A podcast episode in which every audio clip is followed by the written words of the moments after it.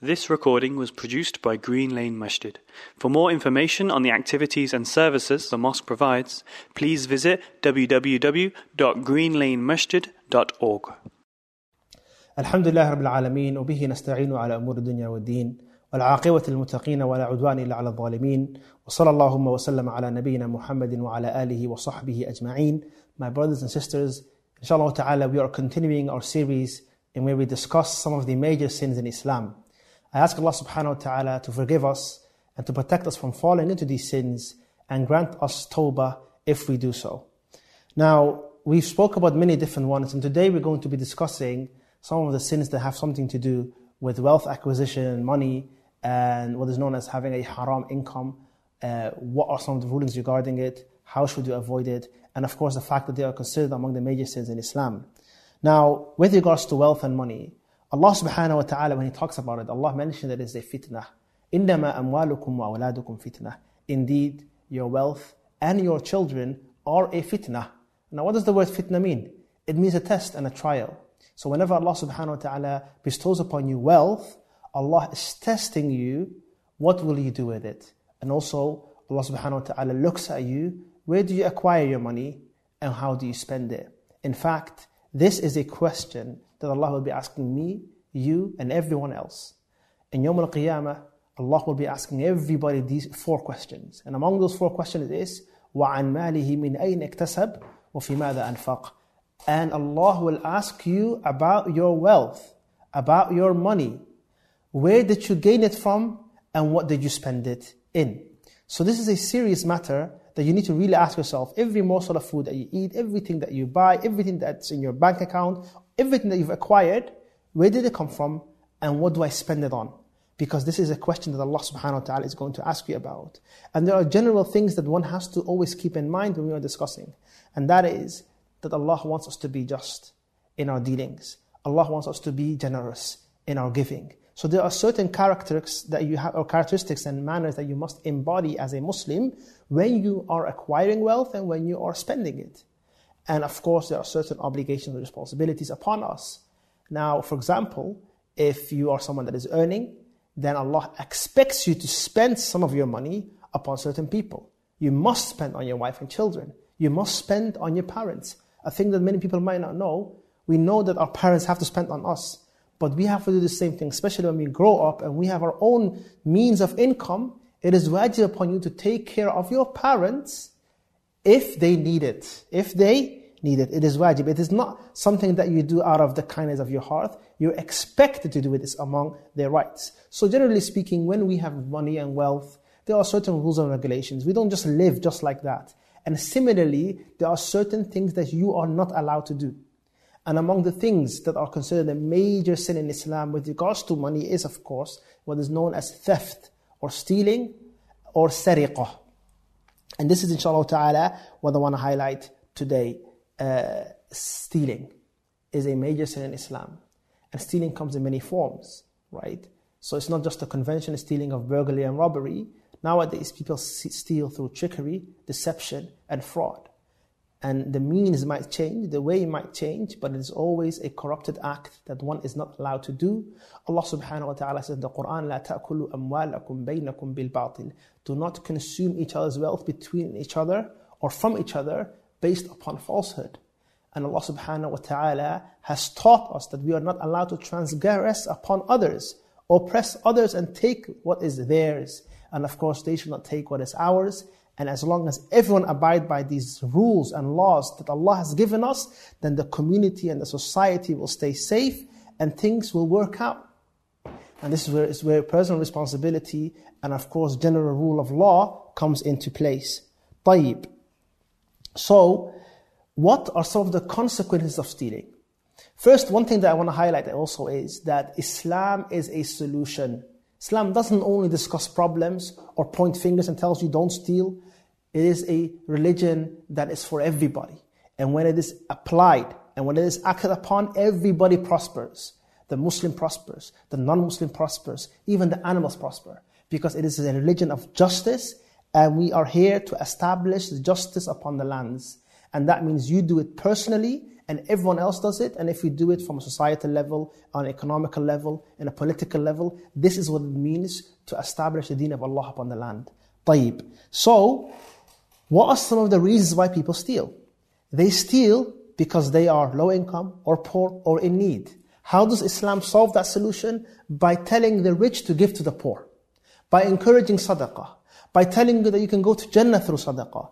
so if everyone is giving sadaqah, which is highly recommended, and everyone is paying zakat, which is compulsory, then that would be a problem that is solved. And among the objectives of Islam is to take care of those in need. This is why when the Prophet ﷺ sent Mu'adh ibn Jabal, this great companion, to Yemen, he said to him, make sure you call the people towards La ilaha illallah. Once they understand that, make sure you teach them they have to pray five times a day. And once they do that, then tell them that they have to give zakat. And you take it from the rich and give it to the poor. So, the solution to poverty is generosity and giving and taking care of those in need. طيب. So, and once that is done, it is also the uh, responsibility of the government to take care of those in need. And this is how uh, Muslim uh, is ruled if you go back to the Prophet, to Abu Bakr, to Umar, to the rightly guided Khalifs, they would take care of those that are poor and in need. And this is what Muslims should do. Now, once that happens, you also have to establish a law where people don't transgress upon each other, which is why theft is haram. You're not allowed to take others' property. Uh, so, this is why the Prophet ﷺ cursed the thief. He said, لَعَنَ اللَّهُ السَّارِقِ May Allah curse the one who steals. Now you have to remember whenever you engage in any type of theft or stealing that you are cursed. Cursed by who? By the Prophet ﷺ. Who would want to be? Subhanallah. In another narration, Allah subhanahu wa ta'ala talks about that the person that steals on the day of judgment, he will be brought carrying that which he stole and he will be judged. Another thing we must keep in mind, my brothers and sisters, is that those among us that are engaged in stealing, that they are not just transgressing upon Allah's law, the hudud of Allah, they are also hurting and harming people. And Allah is the most forgiving. So you can always make tawbah to Allah. But the one thing about sariqah and theft is that you didn't just transgress upon Allah, but also upon the people. So even if you make tawbah from the money you stole, you still have to give it back. And if you don't give it back, and if those people don't forgive you, then you'll have to deal with them on the day of judgment. So it is among, and this is very important to understand, there are certain crimes and sins that if we commit, if we harm others, they have to forgive us. Allah will forgive you. Allah is the most forgiving, but it is also connected to them. And if they don't forgive you, or if you don't try and give that which you stole back, then they will take your salawat, your prayers, and your zakat on the day of judgment. So we should fear Allah subhanahu wa ta'ala. Now, what does Allah subhanahu wa ta'ala say about, about those who steal? Allah says, وَالسَّارِقُ وَالسَّارِقَةُ فَقَطَعُوا أَيْدِيَهُمَا جَزَاءً بِمَا كَسَبَا نَكَالًا مِنَ اللَّهِ وَاللَّهُ عَزِيزٌ حَكِيمٌ Allah subhanahu wa ta'ala says, and the man who steals and the woman who steals, then cut their hands off. فَقَطَعُوا أَيْدِيَهُمَا Now, this is very important to understand, my brothers and sisters. In the Quran, Allah subhanahu wa ta'ala has prescribed a law here. This is a penal code or a criminal law. And one thing that we must understand is that our religion is comprehensive. It deals with issues and solves them because we are supposed to apply this religion. And remember earlier we said when Islam is applied, everything prospers. Now, everyone, Muslim, non-Muslim, from all over the world agree on one thing. Crimes need punishments. For we need to incentivize the people to not commit crimes and that is done through prescribing certain punishments. And those punishments vary, and people think about it. Some say if the person steals, he should, this should be done to them, this should be done to them. If the person kills, this should be done to them, this should be done to them. What we all are in agreement of is that there should be consequences to these types of crimes. Now, Allah subhanahu wa ta'ala in the Quran has prescribed certain crimes upon certain, certain uh, punishments upon certain crimes. Now, for example, the crime of stealing is for the right hand to be cut off, the right hand to be cut off. But now we have a problem, and that is that people have only read this verse, and they have never opened a book that discusses the details of how this should be done, when it's done, why it's done, or they haven't even read the explanation of this verse, nor the application of it by the Prophet or the companions. And this is why it's a big problem. Let me eh, tell you something. Did you know that even though Allah says in the Quran, the thief's hand should be cut off? I'll give you an example. If someone, my friend Hamza right now is across me, he's our cameraman, may Allah bless him.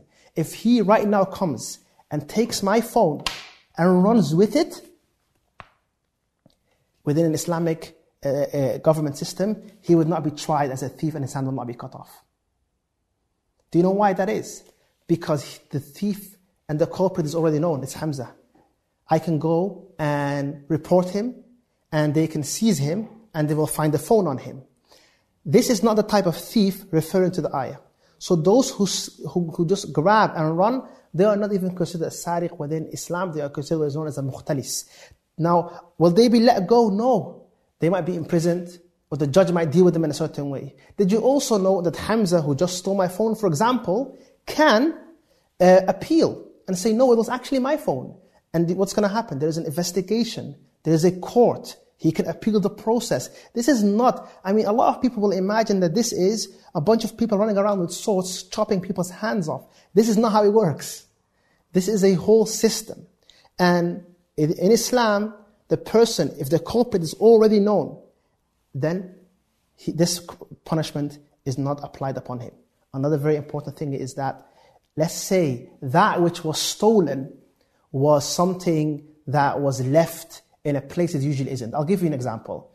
If someone is driving a Ferrari and he parks it in front of a, a, marketplace and he leaves the keys in and opens the door and walks away. If someone walking by gets tempted and drives away, he will not be tried as a thief whose hands will be cut off in Islam. Why? Because they take into consideration what is known as temptation. So if something is left openly in a place where people are tempted, then the court takes into consideration and you will not be tried, tried as a sariq in Islam.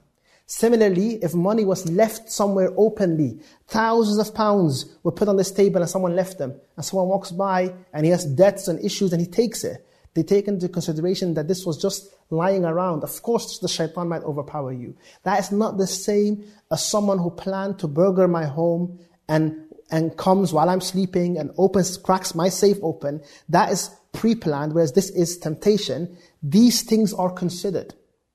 And did you also know that you have to be a certain age if you're tried as a sariq.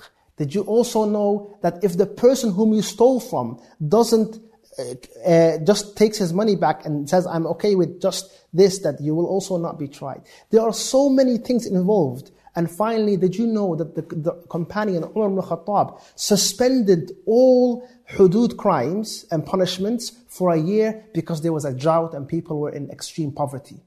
And he was like, well, in this situation, people are probably going to steal, and we're what? We're going to suspend this law. What I'm trying to teach you here is that it is a lot more nuanced and detailed than people make it out to be. Number one. Number two is that it is a very, very um, powerful deterrent. I'll give you an example. I lived in Saudi Arabia for about five years, and I have seen people leaving their cars open on the streets, and they go into a shop and they're not worried. A good friend of mine, he would leave his keys in the car and we would surprise. And he said, no, I'm not worried. He was actually from America. The point I'm trying to make is that you actually see the lower crime rates in the countries where the punishment for those crimes are higher. And you see the higher crime rates in the countries where the, the, the punishment is lower. So it is a powerful deterrent. This is why it works. Of course it works. It comes from Allah subhanahu wa ta'ala. So it is not there for thousands of people's hands to be chopped off. It is not there. It is there to intimidate. It is there to protect. It is to deter. And if the Sharia of Allah is applied and people are taken care of in the first place, you have the concept of prevention before cure. So the, the ill of societies are prevented not necessarily cured because we take care of the people to begin with. This is all things that you must take into account when we are discussing it yet. So yes, Allah did say the sariq's hands should be cut off in the circumstances that we mentioned. And if that happens, it will be an example and it will lower the crime rates and thus it will protect the people's wealth and society will be safer as a result of it. Um, this is regarding theft. But coming back, ikhwani regardless of whether the penal code is being applied or not, regardless of where you are, one thing is for sure. If you're in a country where none of this happens, if you feel like you're safe and you can do whatever you want, if you have stolen money, and it's even worse when you steal money from those who are in extra need, like orphans. Allah discusses the stealing of the money from orphans extensively in the Quran and the Prophet in the Sunnah. That's even worse. If you're someone that's engaged in taking other people's money, then remember you will you have to deal with the consequences on the day of judgment. Remember every single pound that you stole, Allah subhanahu wa ta'ala will ask you about it. Remember those people you stole it from will come after you on the day of judgment and you will need to pay them back. And what is the currency of Yawm al-Qiyamah? It is good deeds. So fear Allah subhanahu wa ta'ala. Do not be the one whom Allah and His Messenger have cursed. Do not be the one whom Allah and His Messenger spoke about. Fear Allah and do not be engaged in any form of theft or stealing uh, in any kind. I ask Allah to forgive our sins and to make us of those that have a halal income, not a haram one. Another uh, major sin regarding money that we must, of course, discuss and talk about is interest or riba. Now, this is very important because this is very relevant, especially to many of us that are living in the West. Actually, it's relevant to almost everywhere in the world right now. And riba, ikhwani fillah, is uh, the is interest, roughly translated as interest. It involves a lot more than the regular interest that we know. But to, to keep it simple, if I have a thousand pound and I want to loan it to someone, and when I loan it, the person, I tell them, you have to pay me back on this date, and if you don't, then the money will be 1,300. And if you don't, then it will keep on increasing. So I am profiting from his inability to pay me back. I am profiting from his misfortune. And this is how riba is based. It is a system of injustice where the rich are profiting from the misfortune of the poor. And remember, fillah, among the higher objectives of our religion is to protect the people's wealth. The low income person who's already struggling, who was in need of a loan, if the person who loaned him then compounds upon him debts and debts that he cannot pay, and what do we have? Now think about this because this has been happening for so long that uh, prices gets inflated and people are in debt for generation. One person might be in debt his whole life and die while still having not been having paid off. And that carries on and carries on. Who's benefiting? Allah mentions a beautiful verse in the Quran. Allah says that uh, among so that the wealth does not circulate among the rich among you. So among the things that Islam doesn't want is for money and wealth to just circulate among the rich and then who is left off? The poor people. This is economic injustice, this is oppression, this is inequality, and Islam is against all those things. This is I think about it. What is the whole purpose of zakat? The purpose of zakat is to lift the poor people up, and this is why we take from the rich and give it to the poor. What does riba do? It compounds debt upon the poor, making them poorer and the rich richer. Whereas Islam wants to kind of balance uh, within a society this interest does the opposite. And subhanAllah, it is a major sin. And just as a general principle for you to understand, when we give loans, when someone asks you to help you out with some money, it should be given from an Islamic perspective out of the kindness of your heart or as a qurbah, a, a sadaqah, or, a, or helping another person out for Allah subhanahu wa ta'ala's sake. Meaning what? Meaning I don't expect to gain profit from helping out someone. Imagine your friend comes up to you and says to you, I really need some money. And, and then you say, okay, here's a thousand pound. But you expect something in return. This is what's not allowed. Like, this is why it is mentioned or narrated. Uh, there's khilaf if it's a hadith or not. كل قرض جر نفعا فهو ربا. Every loan that gives you profit is riba. I'll give you a good example for you to really understand. Let's say uh, our brother Hamza asks me for a hundred pound. And I tell them, sure, I'll give you a hundred pound, but can I use your car for, for like the next three days? Now what's happening? Now I'm benefiting from the, he needs the money, he's of course going to say yes.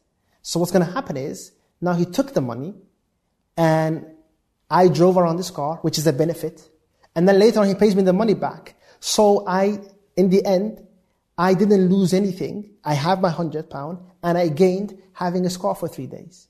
So now I profited and this is not even, this time it's not even money, so people usually expect it to be money. It could be any type of benefit. We're not allowed to benefit from the misfortune of others. He wouldn't ask me money if he had it himself. And this is a mindset that Muslim needs to be in. Us Muslims, we help those in need. We don't uh, abuse them or we don't exploit them. And interest is a system of exploitation. And if you look at it globally, countries have been exploited. Continents have been exploited through interest. And Islam is a religion of justice. And this is why we must fear Allah subhanahu wa ta'ala and enact justice. Let's look at what Allah subhanahu wa ta'ala says about riba in the Quran. Allah subhanahu wa ta'ala announces war against those who deal in interest. Allah subhanahu wa ta'ala says, فَأَذَنُوا بِحَرْبٍ مِّنَ اللَّهِ وَرَسُولِهِ Those of you that are dealing in interest, let you prepare yourself for a war against Allah and His Messenger. Think about that. Think about that. In fact, the scholars say there is no sin in Islam where Allah has said, uh, prepare for war against Allah and His Messenger except interest. It is such an injustice, such a big problem, such a sin that some of the Salaf used to say, the person that consumes riba, he should take his sword in his grave, for he is preparing for a war against Allah. May Allah protect us. Stay away from this sin. Allah even discusses those that say, in قالوا إنما البيع مثل riba. Riba is just like bay'. Interest is just like trade. It's just like buying and selling. It just it's it's fine. No, it's not. وأحل الله البيع وحرم الربا. Allah has made trade halal and made riba haram. This is the law of Allah. This is the deen of Allah. We're not allowed to consume it. We're not allowed to deal in it. We're not allowed to benefit from it. It is haram, full stop. And don't ever take lightly something that Allah has said, فَأْذَنُوا بِحَرَبٍ مِّنَ اللَّهِ وَرَسُولِهِ إخواني في الله, what comes into play here a lot of times is the fear of Allah. It is the fear of Allah that should deter you. Earlier I mentioned, when I was speaking about theft, I mentioned that a lot of these uh, punishments are there to deter the people from falling into the crime. Knowing that, oh, if I do this, this will happen to me. This will make the people stay away from the crime. But do you know what should be the main reason why you should stay away from the crime? It shouldn't be that you're scared that you'll be put in prison or that you're, you're in, in, in the case of sariqa with its conditions that uh, your hand will be cut off or anything like that. It should be that you fear Allah subhanahu wa ta'ala. It should be that you're a believer, that you don't want to transgress upon the hudud of Allah, that if Allah tells you to stay away from it, you will. This should be your true motivation. Because when you have the ability to take other people's money and there's no one else watching, do you know who is watching? It is Allah subhanahu wa ta'ala. And ikhwan all of these sins that we have been discussing, it all comes back to taqwa and fear of Allah subhanahu wa ta'ala. You will be judged by Allah. You will be asked by Allah. And the last thing you really want, my brothers and sisters, is to be engaged in a sin, and this sin has so many bad consequences. For example, people that are uh, uh, engaged in riba and they buy a house based on interest loan, and they buy and they're in a business and they build their business based on interest, and they have a car that is upon interest, and they're upon these debts and debts and debts, and then all of a sudden they lose their job or something happens to them or they break a leg and they can't continue their job. Now all of a sudden they have to pay all of these monies, but money, but they can't, so they lose their home. And, they, and then what happened? All of a sudden they fall into a life of poverty. And then what happened? Then they have anxiety and depression and mental illnesses and they might end up killing themselves or they might result into theft. So you see how riba came full circle and it creates criminals. I mean, people that take riba are criminals to begin with, but you know what I mean. So, uh, it's, it's such a social problem. It's an economical injustice that turns into a social ill. And all of this can be abolished. And Islam came to abolish all types of injustice and to establish adl. This is why Islam is 100% against riba. And, ikhwan fillah, appreciate your religion. How uh, really it, it's a religion that takes care of all. How it is a religion that speaks about things related to finance and politics and personal morality and health. It is in it is the religion of Allah subhanahu wa ta'ala, it is deenullah. And appreciate it enough so that you may study it and learn about it and read about it. And the more you learn your religion, the more you understand what you should stay away from and what you should do. And especially, let me talk about those people that might have more of a risk of falling into riba transactions. And those are the accountants or the bankers or the people that are dealing with these types of issues. Learn your religion, especially learn the transaction fiqh. Learn the things that are haram and halal related to these things because they relate to you. And as a general point, my brothers and sisters, there are certain aspects of your religion that you must learn. I'll give you an example. Let's say you want to get married. You must learn about the, the, the, the fiqh of marriage and what it means to be a husband, what it means to be a wife, the rights and the responsibilities, what it means to be a father, because you're going to be fathering children, what it means to be a mother, the rights of the children, all of these things, because they then relate to you now. If you're opening a business, you need to learn the rulings regarding business and transactions and halal income versus haram income. You need to learn that so that you can be someone that follows Islam correctly. And this is what, and then there are general things you all must learn. Once you go to Hajj, and I ask Allah to all uh, help you go to Hajj. You must learn how to do Hajj. So this, there are things that you need to learn. And this is no different. Stay away from these schemes and these fraudulent ways of making income. And if you're not sure, stay away from it. That's a general Islamic principle. If you're not sure, don't do it. If you're not sure, don't do it. Always ask someone that is knowledgeable. Always make sure that what you are earning is halal. Finally, ikhwan fillah, to highlight the danger of riba, I want to share with you a story that happened during the time of Imam Malik. Imam Malik is one of our great jurists in Islam. He's among the four Imams uh, of the famous madhabs, Imam Malik bin Anas. He is uh, the founder, of course, of Malik fiqh. A man, during his time, he saw another man intoxicated out of his mind. And we will speak about drugs and alcohol in a following lecture regarding them being a major sin. But this man, he was so intoxicated, he didn't know what he was saying. He was uh, falling around and, and he couldn't, he could barely stand up, didn't know what he was saying. And this man, he looked at him and he said, I swear by Allah, there is nothing worse one can put in his mouth than alcohol. And if that statement isn't true, my wife is divorced.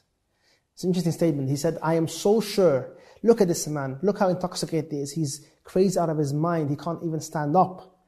If there's anything worse that one can consume than alcohol, my wife is divorced. And he wanted to just kind of make a point of how bad uh, alcohol consumption is and that he genuinely believed there is nothing worse. But then he got a little bit worried. Wait a minute. Is, the, is my wife divorced or not? So he goes to Imam Malik and he tells him, this is what I said. So what is the ruling? And Imam Malik says, I have to think about it, come back to me. And he, he genuinely thinks about it. And something that we should appreciate is that he didn't immediately answer, right? And, and it's important that uh, you should think about these types of things. So then later he comes back and he says, yes, yes, your wife is actually, that, that statement of divorce, it happened. Because there is something that is worse than one can consume, uh, uh, that is worse than alcohol, and that is, of course, the consumption of interest and riba the consumption of interest and riba. It is worse than alcohol. So when you see someone wearing his business suit and dealing in haram interest, right? And then you see someone else intoxicated out of his mind in a bar, you might be generally thinking, oh, this is a decent, upright guy, right? And this is a messed up person. May Allah rectify him. No. Interest is just as bad because it perpetuates injustice. And Islam is all about adl and justice. Islam is all about the protection of wealth. Islam is, Islam is all about making the people that are poor in, live in a better state, not a worse state. And this is why theft is haram. This is why trickery and, and bribery and fraud is haram. This is why riba is haram. And I ask Allah subhanahu wa ta'ala to keep us away from this major sin and to make us of those whose income is always halal. Why is it so important our income is halal, my brothers and sisters? This is my final point. The Prophet ﷺ one time mentioned a man that was making dua. And he was really raising his hand and making dua and, and in need of Allah. But then the Prophet ﷺ said what he was wearing was haram. What he ate was haram. What he drank was haram. And he was raised in haram. غُدْيَ بِالْحَرَامِ فَأَنَّ يُسْتَجَابُ لَهُ How will his dua be accepted? So among the reasons why sometimes a dua will not be accepted is the person that is making the dua is immersed in living a haram lifestyle or from a haram income. This is why we must cut off all streams of haram income, fear Allah, and consume that which is halal and good. I ask Allah to make us of those. Jazakumullah khair.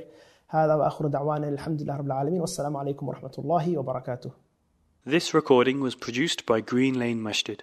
For more information on the activities and services the mosque provides, please visit www.greenlanemasjid.org.